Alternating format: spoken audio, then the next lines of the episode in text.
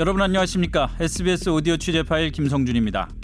이른바 라돈 침대 사건이 불거진 지 벌써 1년이 지났습니다. 하지만 사건은 아직도 현재 진행형입니다. 침대 수거가 채 마무리되지 않았는가 하면은 폐기는 아예 제대로 시작도 못했습니다. 보상을 둘러싼 법정 공방도 갈 길이 멉니다. 무엇보다 중요한 것은 피해 상황 파악인데 이게 워낙 시간이 많이 걸리는 일입니다. 시간이 걸릴수록 빨리 시작해야 하는데 그러지도 못하는 것 같습니다. 우리나라에서 이런 사회적인 사안을 처리하는 전형적인 과정을 답습하고 있습니다. 일이 터지고 여론에 불이 붙으면 화들짝 놀라서 달려들었다가 마무리는 못하고 시간만 질질 끄는 과정 말입니다. 라돈 침대와 관련한 모든 사안이 중요하지만 피해를 확인하고 재발 방지책을 마련하는 게 최우선입니다. 최우선이 가장 늦어지고 있습니다. 강청환 기자의 취재 파일입니다.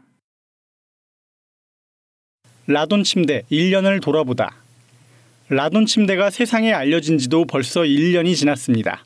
세월 앞에 장사가 없다는 말처럼 최초 보도부터 정부 조사, 매트리스 수거와 제도 개선에 이르기까지 여러 달 동안 꽤나 떠들썩했던 사건도 제법 잠잠해졌습니다. 이따금 TV에 보이는 라돈 걱정 말라는 공기청정기나 침대 광고를 접할 때마다 어렴풋이 사건을 반추해 볼 뿐입니다. 한때나마 세상을 시끄럽게 한 사건들은 시간이 지나도 대부분 칼로 자르듯 딱 끝나진 않습니다. 라돈 침대 사건도 마찬가지입니다. 보도 후 반년 만인 지난해 11월 재발 방지를 위한 정부 종합대책이 발표됐지만 폐기물 처리와 피해 보상 등 많은 일들이 아직 마무리되지 않았습니다. 보도 1년을 맞아 현재 상황을 점검해 봤습니다. 우체국 집배원까지 동원돼 소동을 빚었던 문제 제품 회수는 사실상 마무리 국면에 들어갔습니다. 완전히 끝났다고 할 수는 없지만 정부와 업체 측이 파악한 제품 대부분이 수거됐습니다. 원안위에 따르면 대진 침대를 기준으로 총 7만 18건의 수거 신청이 들어왔고 현재 7만 284개의 매트리스가 수거됐습니다. 수거 대상이라 할 수 있는 라돈 검출 매트리스의 2010년 이후 추정 판매분은 7만 684개 정도입니다. 소량이지만 1년이 지난 지금도 수거가 계속되고 있습니다. 한때 잠깐 수거가 중단되기도 했지만 지금은 재개됐습니다. 홈페이지를 통해 접수하면 대진 침대와 용역 계약을 맺은 물류업체가 수거하는 방식입니다. 그러나 더 이상 새 제품으로 바꿔주진 않습니다. 대진 침대 측은 지난 12월 홈페이지를 통해 현금 자산 소진을 이유로 리콜을 더 이상 진행할 수 없다고 밝혔습니다. 다만 대진 침대 측과 손해배상 소송을 벌이고 있는 피해자들의 침대는 배상 문제 등을 이유로 수거하지 않는 것으로 알려졌습니다. 수거된 매트리스 7만여 개는 분리 해체 작업을 거쳐 여전히 천안 대진 침대 본사에 쌓여 있습니다. 한때 보관 장소를 두고 당진이냐 천안이냐 주민들이 장외 농성까지 벌였지만 천안 본사에 보관하는 걸로 정리가 됐습니다. 실내에 보관된 매트리스는 라돈 방출이나 오염을 우려해 비닐 천막으로 쌓여 있는 상태입니다. 문제는 최종 처리입니다. 한때 이 침대를 어떻게 처리하냐를 두고도 논쟁이 치열했습니다. 모나자이트가 함유된 매트리스를 방사성 폐기물로 봐야 하는지 일반 폐기물로 봐야 하는지가 쟁점이었습니다. 방사성 폐기물이면 전문 처리 시설에서 처리하면 되고 일반 폐기물이면 그냥 매립 소각하면 되는데 이를 판단할 기준이 없었습니다. 지난 2011년 세슘이 발견돼 문제를 일으켰던 공릉동 아스팔트는 원자력 안전법상 방사성 폐기물로 규정돼 전용 처분 시설에서 처리된 바 있지만 매트리스는 전례가 없었습니다. 결국 정부는 새로운 규정을 만들어 수거된 매트리스를 처리하기로 했습니다.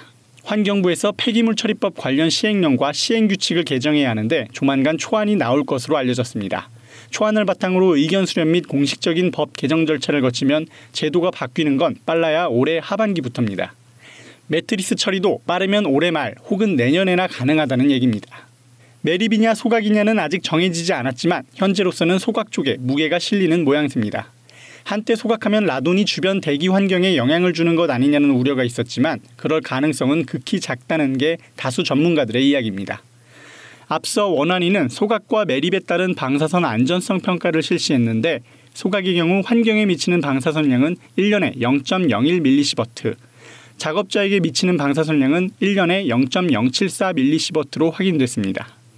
이처럼 수거와 처리 문제는 어느 정도 매듭이 지어진 반면 보상은 여전히 제자리 걸음입니다. 보상을 원하는 소비자 측과 보상이 어렵다는 대진 침대 측 입장이 평행선을 달리고 있기 때문입니다.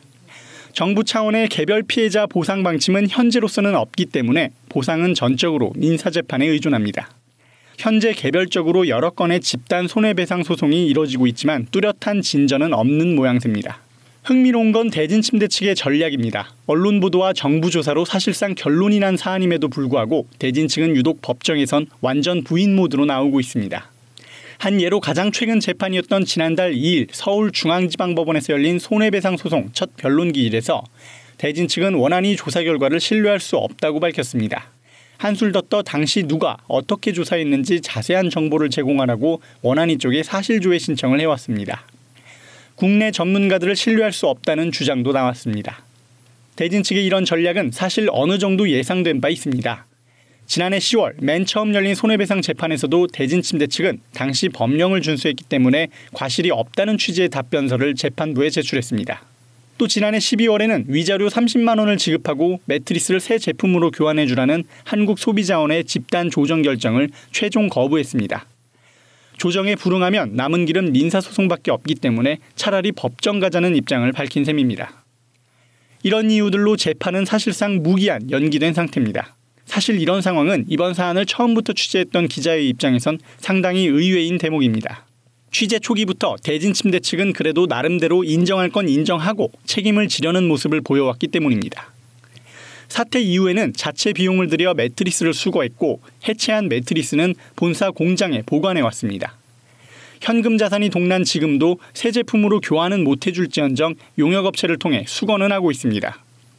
소비자 입장에선 분통을 칠 일이지만 비슷한 상황에서 아예 폐업하고 못하겠다 낮아빠지는 업체가 종종 있는 걸 감안하면 완전히 무책임하다고만 볼 수는 없는 것도 일부 사실입니다. 이에 대해 법조계 일각에선 승산이 있고 없고를 떠나 대진침대 입장에선 마땅히 다른 카드가 없기 때문이라는 분석도 나옵니다. 보상을 위한 금전적 여력도 부족할 뿐더러 딱히 다른 수가 마땅치 않다는 얘기입니다. 소비자 집단 손해배상 소송을 대리하고 있는 김지혜 변호사는 기자와의 통화에서 승패를 떠나 일단 재판에서 다툴 여지가 있는 것은 다 꺼내서 다투는 게 당연한 일이긴 하다고 말했습니다. 재판부 역시 이왕 법정에 온 거 결과를 떠나 각자 주장할 수 있는 것은 일단 다 해보라는 취지라는 설명입니다. 물론 여기에는 사건의 특성을 고려한 노림수도 숨어 있는 것으로 보입니다. 라돈의 인체 유해성은 이미 과학적으로 다툼의 여지가 없을 만큼 연구가 진행됐지만 라돈 침대라는 사례 자체는 처음 있는 일이기 때문입니다. 라돈이 인체에 유해하다는 것과 라돈이 나오는 침대를 어떻게 얼마나 사용해서 건강에 어떤 영향을 끼쳤는지 입증하는 것은 또 다른 문제입니다. 만약 피해 보상액을 산정한다면 구체적으로 사용자가 얼마나 건강에 위해를 입었는지에 따라 달라질 가능성이 큽니다. 일반적으로 원자력 분야에서 통용되는 방사선 노출에 관한 한 선형 모델에 따르면 100mS의 방사선에 노출되면 1000명 중 4명이 암에 걸리고 10mS로는 만명 중에 4명이 1mS로는 10만 명 중에 4명이 암에 걸릴 수 있다고 설명합니다. 미국에서 라돈으로 인한 광부들의 폐암 발생 가능성을 입증할 때 오랜 연구가 이루어졌다는 걸 감안하면 역시 완전한 입증이 쉽지 않다는 점을 감안한 전략이라는 설명입니다. 물론 그렇다고 재판 결과가 뒤집어질 가능성은 크지 않습니다. 앞서 언급했듯 라돈의 위해성은 이미 과학적으로 충분히 입증됐고 여러 법령을 따져봐도 라돈 침대는 생산되어서는 안 될 제품이었기 때문입니다. 무엇보다 과학적 입증이 쉽지 않긴 하지만 불가능한 것도 결코 아닙니다. 대통령이 문제 해결을 지시할 만큼 사회적으로도 충분히 결론이 난 사안입니다. 다만 충분한 보상 여력조차 없는 상황에서 대진 측이 쓸 수 있는 모든 카드를 동원해서라도 시간을 벌고 보상 액수를 낮추고자 하는 의도가 있음은 부인할 수 없어 보입니다. 그 의도와는 반대로 재판은 곧 재개될 것으로 보입니다. 원안이 측은 SBS와의 통화에서 대진 침대 측에서 요청한 사실조회 요청서를 거의 완성한 단계라며 조만간 재판부 측에 이를 제출할 계획이라고 밝혔습니다. 검찰 수사도 지지부진하긴 마찬가지입니다. 지난해 5월 소비자 132명이 라돈 침대 사용으로 신체적 피해를 입었다며 상해 사기 혐의로 대진 침대를 청주지검에 고소했습니다. 비슷한 시기 대한의사협회도 라돈 침대 소관부서인 원자력안전위원회를 직무유기 혐의로 고발했습니다. 사건을 병합해 넘겨받은 서울 서부지검 식품의약품 조사부가 두 달 만인 지난해 7월 충남 천안의 대진침대 본사와 공장을 압수수색했습니다. 당시 대진침대 실무자급 관계자도 참고인 신분으로 소환돼 조사를 받았습니다. 그리고 여기까지가 사실상 언론에 알려진 마지막 소식입니다. 이후 1년이 다 되도록 검찰의 공식 답변은 수사 중입니다. 사실 지지부진한 수사는 처음부터 어느 정도 예견된 일이었습니다. 해당 수사의 관건은 대진 침대가 매트리스의 문제를 알고도 판매했는지 여부였습니다. 업체 측이 인체 유해성을 인지하고도 매트리스 제작과 판매를 계속했다면 사기죄로 처벌할 가능성이 있다는 게 검찰 측의 판단이었습니다. 그러나 이미 보도된 대로 그럴 가능성은 처음부터 상당히 낮아 보였습니다. 당시 대진 침대와 하청업체 측이 라돈의 개념조차 모른 채 그저 음이온 효과만 보고 원인 물질인 모나자이트를 사용했기 때문입니다. 검찰 일선에서도 이런 난감한 분위기가 읽힙니다. 서부지검 고위 관계자는 기자와의 통화에서 아직 확인할 것이 남아서 수사가 길어지고 있다면서도 조만간 끝날 것이라고 밝혔습니다. 하지만 다른 검찰 관계자는 원인 물질을 사용해 침대를 제작한 하청업체는 몰라도 대진 침대의 경우 재판에 넘기는 것조차 쉽지 않을 것 같다고 내다봤습니다. 이 결과가 크게 예상 범위를 벗어나지 않는다면 검찰에 이렇게 될 거 무엇하러 이렇게 질질 끌었냐는 비판이 쏟아질 가능성도 작지 않아 보입니다. 결국 가장 중요한 건 이 지점입니다. 라돈 침대를 사용한 소비자들이 얼마나 또 어떻게 건강에 피해를 입었는지 혹은 입을 것으로 예상되는지에 대한 부분입니다. 그러나 안타깝게도 이 분야야말로 가장 진전이 없습니다. 사건 직후 사회적 참사 특조위와 여러 환경 관련 시민단체가 제2의 가습기 살균제 사태가 될 수 있다고 경고하고 사용자 전수조사 및 코호트 구축 등을 촉구했지만 어느 것 하나 제대로 이뤄지지 않았습니다.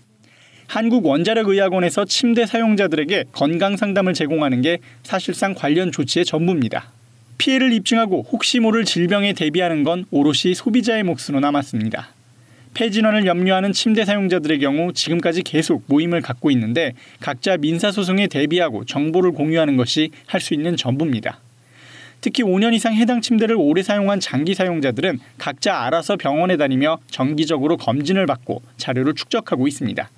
물론 비용은 100% 자기 부담입니다. 라돈의 특성상 질병이 금방 나타나지는 않습니다. 문제는 시간이 지난 다음입니다. 지난 1994년 북미와 유럽 등 11개 나라에서 지하 광부들을 대상으로 이뤄진 라돈 폐암 발병 조사에 따르면 총 6만 606명 가운데 2,674명이 폐암으로 사망한 것으로 나타났는데 이 연구의 추적 기간은 최소 5년에서 20년이었습니다. 시간이 지나야 병이 나타난다는 뜻입니다. 그렇다고 피폭량이 적은 것도 아닙니다. 일반적으로 라돈 노출이 베크렐만큼 늘어날 때마다 7에서 16% 정도 폐암 발생이 증가하는 것으로 알려져 있는데 문제가 된 침대의 경우 종류에 따라 최대 2,000에서 3,000 베크렐이 나오는 제품도 있었습니다. 확인된 라돈 침대의 피폭설량 자체로 봤을 때 결코 무시할 수 없는 수준이라는 사실은 원자력 전문가들 사이에서도 이론의 여지가 없는 사실입니다. 그럼에도 우리 정부는 아직 피해가 명확히 드러난 건 없고 우려만 되는 상황이라는 이유로 손을 놓고 있습니다. 이로 인한 불안은 고스란히 이용자들의 몫으로 남았습니다. 가습기 살균제 사태를 알리는데 큰 역할을 냈던 최예용 사회적 참사 특조위 부위원장은 이에 대해 사용자 데이터를 구축하는 건 당연히 국가가 해야 할 일이고 그것이 가습기 살균제 참사가 남긴 교훈이라면서 이대로라면 사실상 시민들이 우려하는 제2 가습기 살균제 사건이 이어지리라는 우려를 지울 수 없다고 염려했습니다. 기자는 1년 전 이맘때 라돈 침대 사건을 처음 보도했습니다. 당시 라돈 관련 기획 기사를 함께 준비하던 국회 비서관 더불어민주당 롱레 의원실 허준영 비서관으로부터 처음 이야기를 듣고 약 한 달 동안 침대업계와 의료계, 학계 관계자들을 취재해 보도를 내보냈습니다. 정신없이 취재하고 기사를 쓰던 어느 날 한 피해자 모임에 참석했던 경험이 잊혀지지 않습니다. 아이를 업고 부둥켜 안은 채 전국에서 모여든 침대 사용자들이 울부짖고 있었습니다.